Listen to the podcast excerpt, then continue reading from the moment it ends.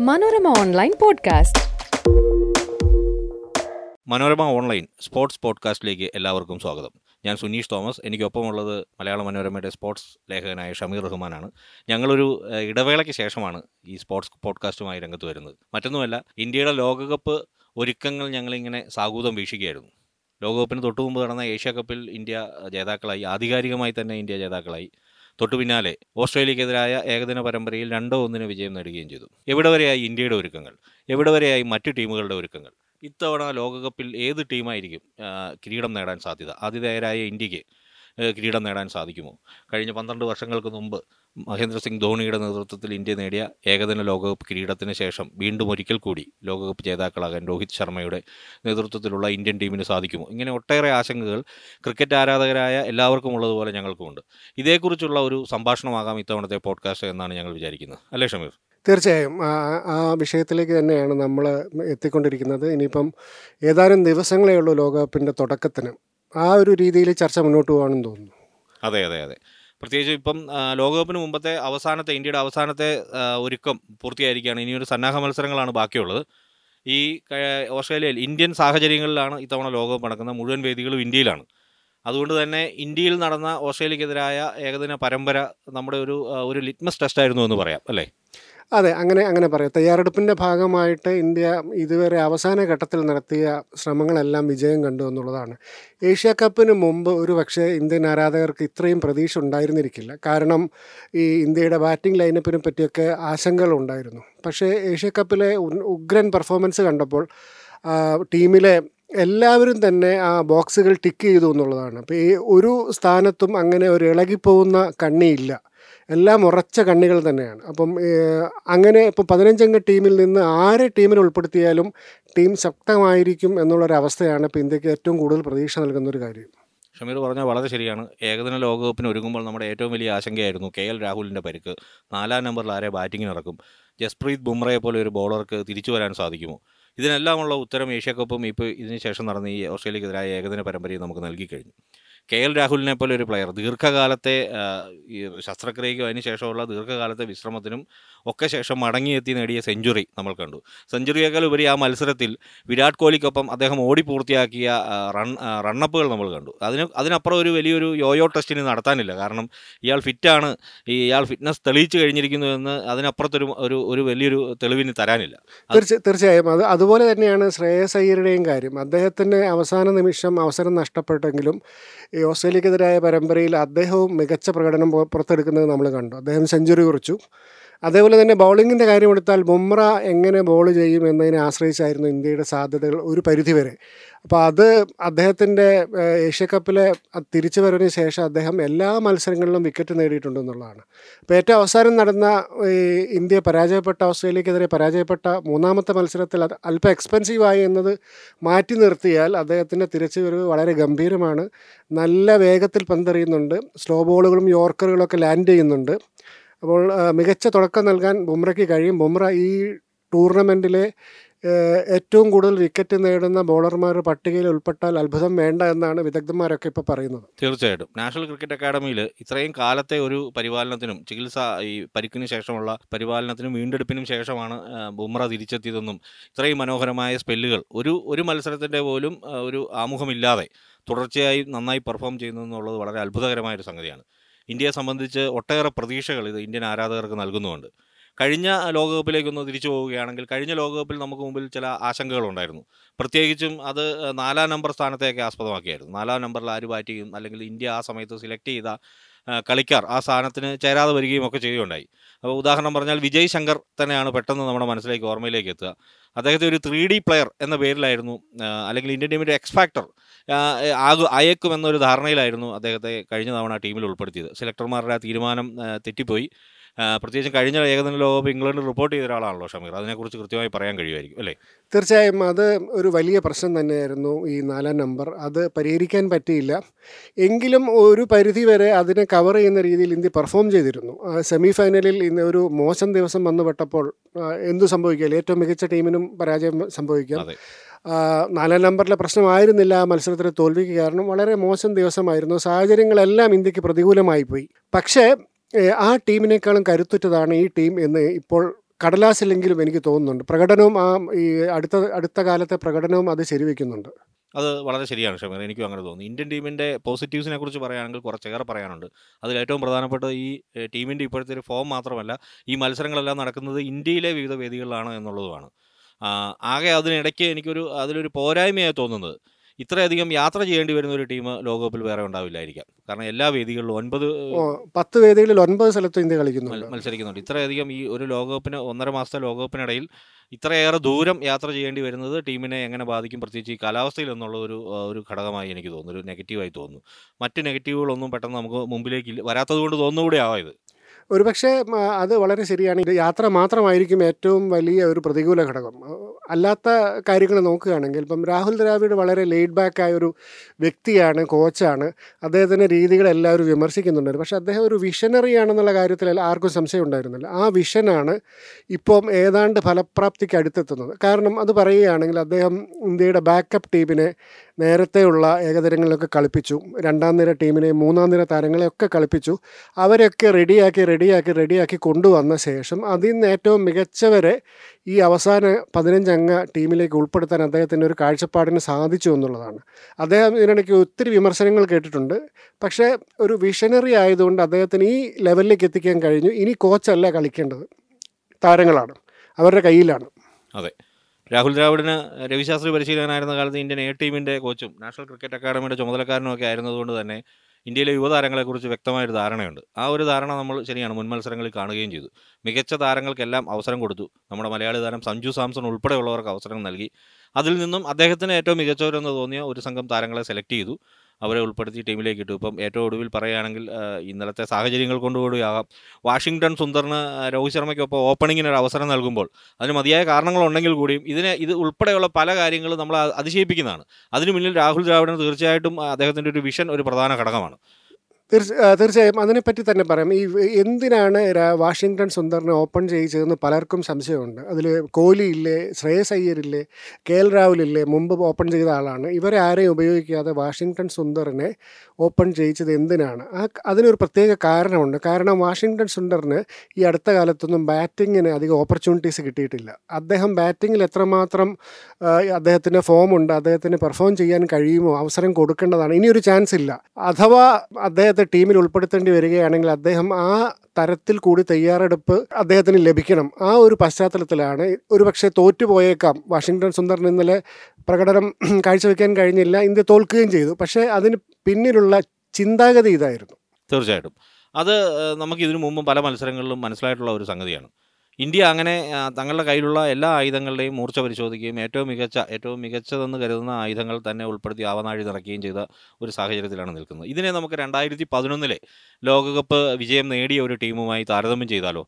പന്ത്രണ്ട് വർഷങ്ങൾക്ക് ശേഷം അന്ന് ടീമിലുണ്ടായിരുന്ന രോഹിത് ശർമ്മ അന്ന് രോഹിത് ശർമ്മയില്ല? കോഹ്ലി. കോഹ്ലി സോറി ക്ഷമിക്കണം. വിരാട് കോഹ്ലി. വിരാട് കോഹ്ലിയാണ് ഈ ടീമിലുള്ളത് അന്നുണ്ടായിരുന്നതിൽ. വിരാട് കോഹ്ലിക്ക് ക്യാപ്റ്റൻസിയുടെ അധിക ഭാരവും ഇത്തവണ ഇല്ല. അപ്പം ഈ രണ്ടായിരത്തി പതിനൊന്നിലെ ലോകകപ്പ് ജേതാക്കളായ ഇന്ത്യൻ ടീമും ഇപ്പോൾ രണ്ടായിരത്തി ഇരുപത്തി മൂന്നിൽ അതേപോലെ തന്നെ ഇന്ത്യയിൽ നടക്കുന്ന ലോകകപ്പിൽ കിരീട ജേതാക്കളാകാൻ ഒരുങ്ങുന്ന ടീമിനെ തമ്മിൽ താരതമ്യം ചെയ്താൽ എങ്ങനെയായിരിക്കും? തീർച്ചയായും നമ്മൾ തൂക്കി നോക്കുകയാണെങ്കിൽ നേരത്തെ നമ്മൾ പറഞ്ഞ പോലെ എല്ലാ സ്ഥാനത്തേക്കും പറ്റിയ ആളുകളാണ്. ഇപ്പോൾ ഉദാഹരണത്തിൽ നമ്മൾ ടോപ്പ് ത്രീ എടുത്തു കഴിഞ്ഞാൽ രോഹിത് ശർമ്മയുടെ ഇന്നലത്തെ ബാറ്റിംഗ് കണ്ടവരൊക്കെ ഏതാണ്ട് അന്തം വിട്ട് നിൽക്കുകയാണ്. അദ്ദേഹത്തിന് ആരെയും കൂസലില്ലാതെ മിച്ചൽ സ്റ്റാർക്കിനെയൊക്കെ സിക്സർ പറത്തുന്ന കാഴ്ച നമ്മൾ കണ്ടു. അത് അപ്പം അതേപോലെ ശുക്മൻ ഗില്ലിന്റെ ഫോമിനെ പറ്റി നമുക്കറിയാം. കോഹ്ലിയുടെ ഫോമിനെ പറ്റി നമുക്കറിയാം. ശ്രേയസ് അയ്യരുടെ ഫോമിനെ പറ്റി അറിയാം. കെ എൽ രാഹുലിന്റെ ഫോമിനെ പറ്റി അറിയാം. എന്തിന് സൂര്യകുമാർ യാദവ് വരെ ഫോമിലായി കഴിഞ്ഞു? വളരെ കുറച്ച് പന്തുകളിൽ അദ്ദേഹം രണ്ട് അർദ്ധ സെഞ്ചുറികൾ ഈ അടുത്ത കാലത്ത് നേടി. അപ്പം അത് കഴിഞ്ഞിട്ട് രവീന്ദ്ര ജഡേജയെ പറ്റി ആർക്കും ഒരു സംശയവുമില്ല. എപ്പോഴും ആര് ടീമിലില്ലെങ്കിലും ജഡേജ ടീമിലുണ്ടാവും എന്നുള്ള കാര്യം ഉറപ്പാണ് അദ്ദേഹമാണ് യഥാർത്ഥ ത്രീ ഡി പ്ലെയർ. ആ അതിനുശേഷം കുൽദീപ് യാദവ് കുൽദീപ് യാദവിന്റെ പ്രകടനം നമുക്കറിയാം. ബുംറ സിറാജ് മുഹമ്മദ് ഷമി ഇപ്പം തന്നെ പതിനൊന്നായി. ഇനി ഇനി ഇനി എന്ന് അപ്പോൾ അങ്ങനെ തൂക്കി നോക്കുകയാണെങ്കിൽ ഈ ഈ ടീം അല്പം മുന്നിലാണ്. പക്ഷേ ഈ അന്ന് ക്യാപ്റ്റൻസിക്ക് വേറൊരാളുണ്ടായിരുന്നു. മഹേന്ദ്ര സിംഗ് ധോണി എന്ന് പറയുന്ന വളരെ വളരെ എഫക്റ്റീവായ ഒരു ക്യാപ്റ്റൻ ഉണ്ടായിരുന്നു അപ്പോൾ അത് കൂടിയാണ് ഇന്ത്യയുടെ അന്നത്തെ വിജയത്തിന് ഒരു പ്രധാന സാഹചര്യമൊരുക്കിയത്. ഈ ബാറ്റിങ്ങിലും ബോളിങ്ങിലും നമ്മൾ തൂക്കി നോക്കിയാൽ ചിലപ്പം ഈ പ്രത്യേകിച്ച് ബോളിങ്ങിൽ തൂക്കി നോക്കിയാൽ ഈ ടീമായിരിക്കും കുറച്ചുകൂടെ ബാലൻസ്ഡ്. പക്ഷേ അന്ന് ധോണി വരുത്തിയ ചില മാറ്റങ്ങളും ബാറ്റിംഗ് പരീക്ഷണങ്ങളൊക്കെ വിജയം കണ്ടു. യുവരാജ് സിംഗ് എന്ന് പറയുന്ന ഒരു ഓൾറൗണ്ടർ ഉണ്ടായിരുന്നു. സച്ചിൻ തെണ്ടുൽക്കറുടെ പ്രകടനം ഉണ്ടായിരുന്നു. വീരേന്ദർ സേവാഗ് എല്ലാ കളികളിലും ബൗണ്ടറിയോടെ തുടങ്ങിയ ഒരു കാഴ്ച നമ്മൾ കണ്ടു. ഗൗതം ഗംഭീറിന്റെ ബാറ്റിംഗ് ഉണ്ടായിരുന്നു. സഹീർ ഖാന്റെ ഒക്കെ ബൗളിംഗ് ഉണ്ടായിരുന്നു. ഹർഭജൻ സിംഗ് എന്തിന് ശ്രീശാന്ത് പോലും ചില കളികളിൽ പ്രകടനം നടത്തി. അപ്പം അദ്ദേഹം ആ, ഒരു സാഹചര്യമായിരുന്നു അത് പക്ഷേ ആ ടൂർണമെന്റിനെ ഈ ടൂർണമെന്റിനെയും താരതമ്യം ചെയ്യുമ്പോൾ എനിക്ക് പറയാനുള്ള ഒരു കാര്യം. അത് ഏതാണ്ട് ഫെബ്രുവരിയിൽ തുടങ്ങി ഏപ്രിൽ രണ്ടിനാണെന്ന് തോന്നുന്നു ഫൈനൽ അങ്ങനെ അവസാനിച്ച വേനൽക്കാലത്ത് നടന്ന ഒരു ടൂർണമെന്റ് ആയിരുന്നു അപ്പോൾ ഇപ്പോൾ നടക്കുന്നത് അങ്ങനെയല്ല. അപ്പം നമ്മൾ ഒക്ടോബർ അഞ്ചിന് തുടങ്ങി നവംബർ പത്തൊമ്പതാണ്. ഇപ്പോൾ ഇതിനെ ഏറ്റവും കൂടുതൽ അടുത്ത് നിൽക്കുന്നത് ആയിരത്തി തൊള്ളായിരത്തി എൺപത്തി ഏഴിൽ ഇന്ത്യയിലും പാകിസ്ഥാനിലും ഒക്കെ ആയിട്ട് നടന്ന ടൂർണമെന്റാണ് അന്ന് ഒക്ടോബർ എട്ട് മുതൽ നവംബർ എട്ട് വരെ ഒരു മാസമായിരുന്നു. അന്ന് അത്രയും ടീമുകൾ ഉണ്ടായിരുന്നില്ല. അതുകൊണ്ട് കുറച്ചുകൂടെ നേരത്തെ തീർന്നിരുന്നു. അപ്പോൾ ആ സാഹചര്യമാണ് ഈ അന്തരീക്ഷത്തിലെ ഈ നമ്മുടെ ഈർപ്പത്തിന്റെയും വെയിലിന്റെയും ഒക്കെ തോതും അളവും ഒക്കെ വ്യത്യാസമുണ്ട്. പന്ത് സ്വിങ് ചെയ്യുന്നതും ടേൺ ചെയ്യുന്നതും പിച്ചുകളുടെ അവസ്ഥയും ഒക്കെ വ്യത്യാസമുണ്ടാകാൻ സാധ്യതയുണ്ട്. അപ്പം വേനലിലുള്ള പോലെ ആവില്ല പിച്ചുകൾ പെരുമാറുക. അപ്പം ഈ ഇത്തവണ നമ്മുടെ പുതിയ ഈ മത്സരങ്ങൾ നടക്കുന്ന പത്ത് മൈതാനങ്ങളിലും കാര്യമായ റെനോവേഷൻസ് നടന്നിട്ടുണ്ട് പിച്ചുകളൊക്കെ ഉൾപ്പെടെ. അപ്പം അതിനെക്കുറിച്ച് സംസാരിക്കാൻ തോന്നുന്നു. സുനീഷിന് അക്കാര്യത്തിൽ എന്ത് തോന്നുന്നു? ഈ പിച്ചുകളെ കുറിച്ച് പറയുമ്പോൾ നമ്മൾ എല്ലാ മത്സരത്തിനും മുമ്പ് പിച്ചുകളെ കുറിച്ചൊരു മുൻധാരണയുമായിട്ടാണ് എല്ലാ ടീമുകളും ഗ്രൗണ്ടിലേക്ക് വരിക. അപ്പോൾ ഒരു പിച്ചിനെ കുറിച്ച് ഉദാഹരണം പറയുകയാണെന്നുണ്ടെങ്കിൽ മുംബൈ വാങ്കഡെ സ്റ്റേഡിയത്തിലെ പിച്ചിനെ കുറിച്ച് അവിടെ തയ്യാറാക്കിയിട്ടുള്ള ഓരോ പിച്ചുകളെ കുറിച്ചും കൃത്യമായൊരു ധാരണ കളിക്കാർക്കും ടീം മാനേജ്മെന്റിനും ഉണ്ടാവും. ആ പിച്ച് ടേൺ ചെയ്യുന്നതാണോ? അല്ലെങ്കിൽ ആ പിച്ചിന് സിംഗ് ആണോ? ഏതാണ് യോജിക്കുക എന്നുള്ളത്. പക്ഷേ ഷമീർ ഇപ്പോൾ പറഞ്ഞതുപോലെ ഇത് നവീകരിക്കപ്പെടുന്നതോടുകൂടി പിച്ചുകളുടെ അവസ്ഥയിൽ മാറ്റം വരും. അപ്പോൾ പിച്ചുകളുടെ നവീകരണം ആ ടീമിനെ നമ്മുടെ ആ, പിച്ചിനെ പ്രഡിക്റ്റ് ചെയ്യാൻ പറ്റാത്ത തരത്തിലേക്ക് മാറ്റും. അത് എത്രമാത്രം തരത്തിലുള്ള നവീകരണം ഇന്ത്യയിൽ നടന്നിട്ടുണ്ട് എന്നുള്ളതിനെ ആശ്രയിച്ചിരിക്കും ഇതിലൊരു പ്രകടനം. തീർച്ചയായും. ഇപ്പം നമ്മൾ ഈ ചെന്നൈയിലെ പിച്ചിനെ പറ്റി പറയുകയാണെങ്കിൽ ചെന്നൈയിലെ ടേൺ ചെയ്യുന്ന പിച്ചാണ് അദ്ദേഹം സ്പിൻ ആ പിച്ച് സ്പിന്നിനെ വളരെ അനുകൂലിക്കുന്നതാണെന്നൊക്കെ ഒരു കാഴ്ചപ്പാടുണ്ട്. പക്ഷേ ഈ പിച്ചിൽ മുൻപ് വലിയ വലിയ സ്കോറുകൾ വന്ന പിച്ചാണ്. അതേപോലെ വാങ്കടയുടെ കാര്യം എടുത്തു കഴിഞ്ഞാൽ വാങ്കടയിൽ നമ്മൾ ഈ അടുത്ത കാലത്ത് കൂടുതൽ കണ്ടിട്ടുള്ള ട്വന്റി ട്വന്റി മത്സരങ്ങളാണ്. അപ്പോൾ അത് വൈകുന്നേരം വൈകുന്നേരം പേസ് ബൗളിങ്ങിനെ കാര്യമായി അനുകൂലിക്കുന്ന ഒരു സ്വഭാവമുണ്ട് തുടക്കത്തിൽ. അതേസമയം ഉച്ചയ്ക്ക് ഇപ്പം ഈ ഇന്ത്യയുടെ മത്സരങ്ങളെല്ലാം ഒന്നരക്കാണ് ആരംഭിക്കുന്നത്. ആഫ്റ്റർനൂൺ സമയത്ത് ശരിക്ക് എന്താ പറയുക ഇഷ്ടിക ചുട്ടെടുക്കുന്ന പോലെയുള്ള വെയിലത്ത് ഈ പിച്ചിന്റെ സ്വഭാവം വേറെയാണ്. സ്പിന്നിനെ അല്പം അനുകൂലിക്കും. അപ്പോൾ അതേ പിച്ച് തന്നെ വൈകിട്ടാവുമ്പം ഈ തൊട്ടടുത്ത് കടലൊക്കെ ഉള്ളതുകൊണ്ട് എയറിൽ ഈ പല പല ഘടകങ്ങൾ മാറി വരുന്നതുകൊണ്ട് സിങ്ങിനെയും സഹായിക്കും. അതേപോലെ ഇപ്പം ഈ നമ്മൾ ഈ അടുത്ത കാലത്ത് ഐ പി എല്ലിൽ ലക്നൗവിലെ പിച്ച് വളരെ മോശമായിരുന്നു. അത് വളരെ കുറഞ്ഞ സ്കോറുകൾ വരുന്നതായിരുന്നു. പക്ഷേ ആ പിച്ച് കംപ്ലീറ്റ് റീലേ ചെയ്തു. അപ്പോൾ അതിന്റെ സ്വഭാവം എന്താണെന്ന് ആർക്കും ധാരണയില്ല. പറയാൻ പറ്റില്ല. അങ്ങനെയൊക്കെയുള്ള കാര്യങ്ങളുണ്ട്. അപ്പം അതും ഇന്ത്യയ്ക്ക് പോലും ഈ പിച്ചിനെ പറ്റി പിച്ചുകളെ പല പിച്ചുകളെ പറ്റി ഇപ്പം കാര്യമായ ധാരണയില്ല. എന്ന് വേണം പറയാൻ. അതെ. ക്രിക്കറ്റിൽ പ്രധാനപ്പെട്ട ഒരു സ്ട്രാറ്റജി തീരുമാനിക്കുന്നതിൽ ഒരു പ്രധാനപ്പെട്ട കാര്യം പിച്ചിന്റെ സ്വഭാവം പഠിക്കുകയും അതനുസരിച്ചുള്ള മത്സര മത്സരത്തിൽ അതനുസരിച്ചുള്ള സ്ട്രാറ്റജി ഡെവലപ്പ് ചെയ്യുകയും ചെയ്യുക എന്നുള്ളതാണ്. ഇന്ത്യയിൽ നടക്കാൻ പോകുന്ന ഈ ലോകകപ്പിൽ ഒരു പക്ഷേ നമുക്ക് ആ ഒരു സ്ട്രാറ്റജി ഡെവലപ്പ് ചെയ്യാൻ ചിലപ്പോൾ ഇത്തവണ സാധിച്ചെന്ന് വരില്ല. പ്രിഡിക്റ്റ് ചെയ്യാൻ പറ്റണമെന്നില്ല. അത് ഷമീർ സൂചിപ്പിച്ച വളരെ ശരിയാണ്. മുമ്പൊരിക്കൽ അങ്ങനെയുള്ള പല സംഭവങ്ങളും ഉണ്ടായിട്ടുണ്ടല്ലോ. ഈ പിച്ചിൽ സ്പിൻ വിളയും എന്ന് പറയുകയും പേസർമാർ ഗംഭീരമായി പ്രകടനം നടത്തുകയൊക്കെ ചെയ്ത മത്സരങ്ങൾ ഈ സമീപകാലത്ത് നമ്മുടെ ഓർമ്മയിലുണ്ടല്ലോ. ഇന്ത്യയിലല്ല പുറത്തുമൊക്കെ നടന്നിട്ടുണ്ടല്ലോ. അതുകൊണ്ട് ഇത് പിച്ചും റോളിങ്ങും മറ്റു കാര്യങ്ങളും ഒക്കെ ഇത്തവണയും നിർണായകമാണ്. പിന്നെ എനിക്ക് തോന്നുന്നു ഇവിടെ ചെന്നൈയിൽ അല്ലെങ്കിൽ ബാംഗ്ലൂരിൽ നടക്കുന്ന ഒരു മത്സരത്തിന് പുറമെ അപ്പുറത്ത് ധർമ്മശാലയിൽ വരെ മത്സരങ്ങൾ പോകുമ്പോൾ അവിടെ വിവിധ സ്ഥലങ്ങളിലെ കാലാവസ്ഥയും ഇവിടെ ഒരു നിർണായകമാവും. അതെ തീർച്ചയായും തീർച്ചയായും. ഇപ്പം ധർമ്മശാലയിൽ പേസ് ബൗളിങ്ങിന് ആനുകൂല്യം കിട്ടുന്നതാണ് അവിടെ തണുപ്പ് ഉള്ള സ്ഥലമാണല്ലോ. അപ്പോൾ പേസ് ബൗളിങ് അന്തരീക്ഷത്തിൽ ഈർപ്പം കൂടുമ്പോൾ പേസ് ബൗളിങ്ങിന് ഏത് അവിടെ പകലാണെങ്കിലും ടെമ്പറേച്ചർ കുറവായിരിക്കുന്നതുകൊണ്ടും ഈ ഈർപ്പത്തിന്റെ സാന്നിധ്യം ഉള്ളതുകൊണ്ടും തണുപ്പായതുകൊണ്ടും സ്വിങ് ഉണ്ടാകുമെന്നാണ് പൊതുവേ ഉള്ളൊരു കാഴ്ചപ്പാട്. അത് അങ്ങനെ തന്നെ ആവണമെന്നും ഇല്ല. അതേപോലെ ഇപ്പം നമ്മൾ ഡൽഹിയിൽ വരികയാണെങ്കിൽ ഡൽഹിയിലെ പിച്ച് സ്പിന്നിനെ തുണച്ചേക്കും എന്നാണ് കരുതപ്പെടുന്നത് പക്ഷേ ഒരു മാറ്റം വന്നിരിക്കുന്നത് ഇപ്പം കൊൽക്കട്ടയിലെ പിച്ച് നേരത്തെ സ്പിന്നിനൊക്കെ വളരെ അനുകൂലിച്ചിരുന്ന സ്വഭാവമായിരുന്നു. പക്ഷേ ഈ അടുത്ത കാലത്തായിട്ട് ഐ പി എല്ലിലൊക്കെ കണ്ടുവരുന്നത് അത് പേസ് ബൗളിങ്ങിനെ അനുകൂലിക്കുന്നു എന്നുള്ളതാണ്. നല്ല ഈ സ്വിംഗ് ബൗളർമാരുണ്ടെങ്കിൽ അവിടെ മനോഹരമായ സ്പെല്ലുകൾ ഒരു പക്ഷേ അല്പം നമുക്ക് കാണാൻ കഴിഞ്ഞേക്കും. ആയിരത്തി തൊള്ളായിരത്തി എൺപത്തി മൂന്ന് ലോകകപ്പ് നേടിയ ഇന്ത്യൻ ടീമിനെ കുറിച്ചുകൂടി ഈ സമയത്തൊന്ന് ചർച്ച ചെയ്യേണ്ടത് അനിവാര്യമാണ്. കാരണം രണ്ട് ലോകകപ്പ് ഇതിനു മുമ്പ് നേടിയ രണ്ട് ലോകകപ്പ് കിരീടങ്ങളിൽ ആദ്യത്തേത് കപിൽ ദേവിന്റെ നേതൃത്വത്തിലുള്ള കപിലിന്റെ ചെകുത്താന്മാർ നേടിയ ആദ്യ വിജയമായിരുന്നല്ലോ. ഈ ഇതിലെല്ലാം അത് രണ്ടായിരത്തി പതിനൊന്നിനാണല്ലോ നമ്മൾ കണ്ടത്. ഒരു ടീം ഗെയിമായിട്ടാണ് ഇന്ത്യ ഇതിനെ കണ്ടത്. മികച്ചൊരു വലിയ ഒരുപാട് പ്രതിഭാശാലികളല്ല. അതേസമയം നന്നായി ഹാർഡ് വർക്ക് ചെയ്യുന്ന ഒരു പറ്റം യുവാക്കളായിരുന്നു ഈ രണ്ട് വിജയങ്ങളുടെയും പിന്നിൽ. അവർക്ക് ഒരു മികച്ച ഒരു ക്യാപ്റ്റൻ ഉണ്ടായിരുന്നു. ഷമീറിന് തോന്നുന്നുണ്ടോ ആയിരത്തി തൊള്ളായിരത്തി എൺപത്തി മൂന്ന് ലോകകപ്പ് ലോകകപ്പ് നേടിയ ടീമിനെ നമുക്ക് ഈ ടീമുമായിട്ട് രണ്ടായിരത്തി പതിനൊന്നിൽ ഇതുപോലെ താരതമ്യം ചെയ്യാൻ പറ്റില്ലേ? അത് ആ കാലത്ത് ടെസ്റ്റ് മാച്ചിന്റെ ഒരു എക്സ്റ്റൻഷൻ ആയിട്ടാണ് ഏകദിനങ്ങൾ കളിച്ചുകൊണ്ടിരുന്നത്. അപ്പം ഇന്ന് നമ്മൾ കാണുന്ന പോലെയുള്ള പെഞ്ച് ഹിറ്റർമാരോ ആ തരത്തിലുള്ള എന്താ പറയുക എക്സ്ട്രാവഗന്റ് ആയിട്ടുള്ള ഷോട്ടുകളൊന്നുമില്ല. അദ്ദേഹം അന്ന് ആ കാലത്ത് സ്ട്രെയിറ്റ് ആയിട്ട് കളിക്കുക കൂടുതൽ റൺസ് എടുക്കുന്നവർ അല്ലെങ്കിൽ കൂടുതൽ വിക്കറ്റ് നേടുന്നവർ ജയിക്കുക എന്നുള്ളൊരവസ്ഥയായിരുന്നു. അപ്പോൾ അന്ന് ടെസ്റ്റ് മത്സരങ്ങൾ കളിക്കുന്നവരൊക്കെ തന്നെയായിരുന്നു കൂടുതലും ഉണ്ടായിരുന്നത്. അല്ലാത്ത കുറേ ഓൾറൗണ്ടേഴ്സ് ഇന്ത്യൻ ടീമിലുണ്ടായിരുന്നു. അത് വലിയൊരു വിജയ ഘടകമായി പിന്നെ ഒന്നും നഷ്ടപ്പെടാനില്ലാത്തവരുടെ മാനസികാവസ്ഥയിൽ കപിൽ ദേവ് അത് കൃത്യമായി ചൂഷണം ചെയ്ത് അവിടെ ഫൈനൽ വരെ എത്തിച്ചു. ഫൈനലിലും അത് പ്രയോജനപ്പെടുത്തി എന്നുള്ളതാണ്. മാനസികാവസ്ഥയാണ് ഏത് ടൂർണമെന്റിന്റെയും വിജയത്തിൽ വലിയൊരു വളരെ സത്യമാണ്. ഏകദിനത്തിന് ഏകദിന ക്രിക്കറ്റിന് ഒരു ജീവൻ നൽകിയ ഒരു ലോകകപ്പായിരുന്നു ആയിരത്തി തൊള്ളായിരത്തി എൺപത്തി മൂന്നിൽ അതിനുശേഷമാണ് ഇന്ത്യ ഉൾപ്പെടെയുള്ള രാജ്യങ്ങൾ ഏകദിന ലോകകപ്പിലേക്ക് വരികയും ഈ ലോക ക്രിക്കറ്റിൽ തന്നെ ഇന്ത്യ ഒരു വലിയ ശക്തിയായി മാറുകയും ചെയ്തു. ഒരുപക്ഷെ രണ്ടായിരത്തി ഇരുപത്തി മൂന്ന് ലോകകപ്പ് ഏകദിന ലോകകപ്പിന്റെ ഒരു മരണമണി മുഴങ്ങുന്ന നേരത്തെ ഏകദിനത്തിന് തന്നെ ഏകദിന ക്രിക്കറ്റിന് തന്നെ മരണമണി മുഴങ്ങുന്ന സമയത്ത് നടക്കുന്ന ഒരു ലോകകപ്പ് ആകാം ഒരുപക്ഷെ ഒരു യുഗം പോലും ഇവിടെ അവസാനിച്ചേക്കാം എന്ന് നമ്മൾ ഇതിനു മുമ്പൊരിക്കലും ഒരു പോഡ്കാസ്റ്റിൽ ഇതേക്കുറിച്ച് ചർച്ച ചെയ്തതാണ്.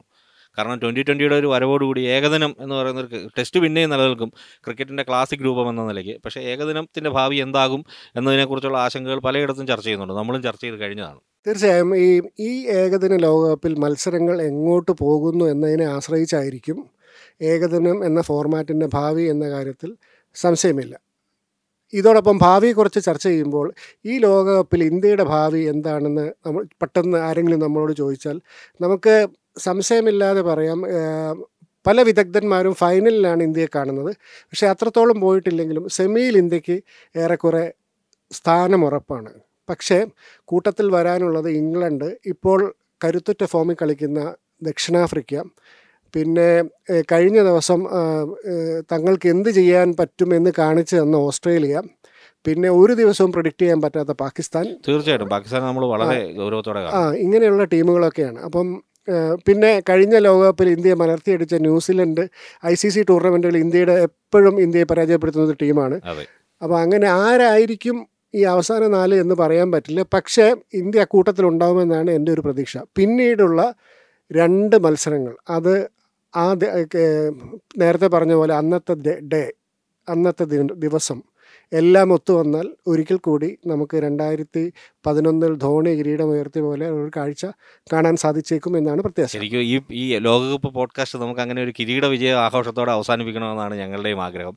ഇന്ത്യയുടെ സാധ്യതകളെക്കുറിച്ച് മാത്രമേ ഞങ്ങളിവിടെ ചർച്ച ചെയ്തിട്ടുള്ളൂ. ലോകകപ്പിലെ മറ്റ് ടീമുകളെക്കുറിച്ചുള്ള സാധ്യതകളെക്കുറിച്ച് വരും ദിവസങ്ങളിലെ പോഡ്കാസ്റ്റിൽ നമുക്ക് ചർച്ച ചെയ്യാം. അപ്പോൾ ഇന്ത്യയുടെ ഏകദിന ലോകകപ്പ് വിജയങ്ങൾക്കായി കാത്തിരിക്കുക നമുക്ക് എല്ലാവർക്കും എല്ലാവർക്കും നന്ദി. എല്ലാവർക്കും നന്ദി. Manorama online podcast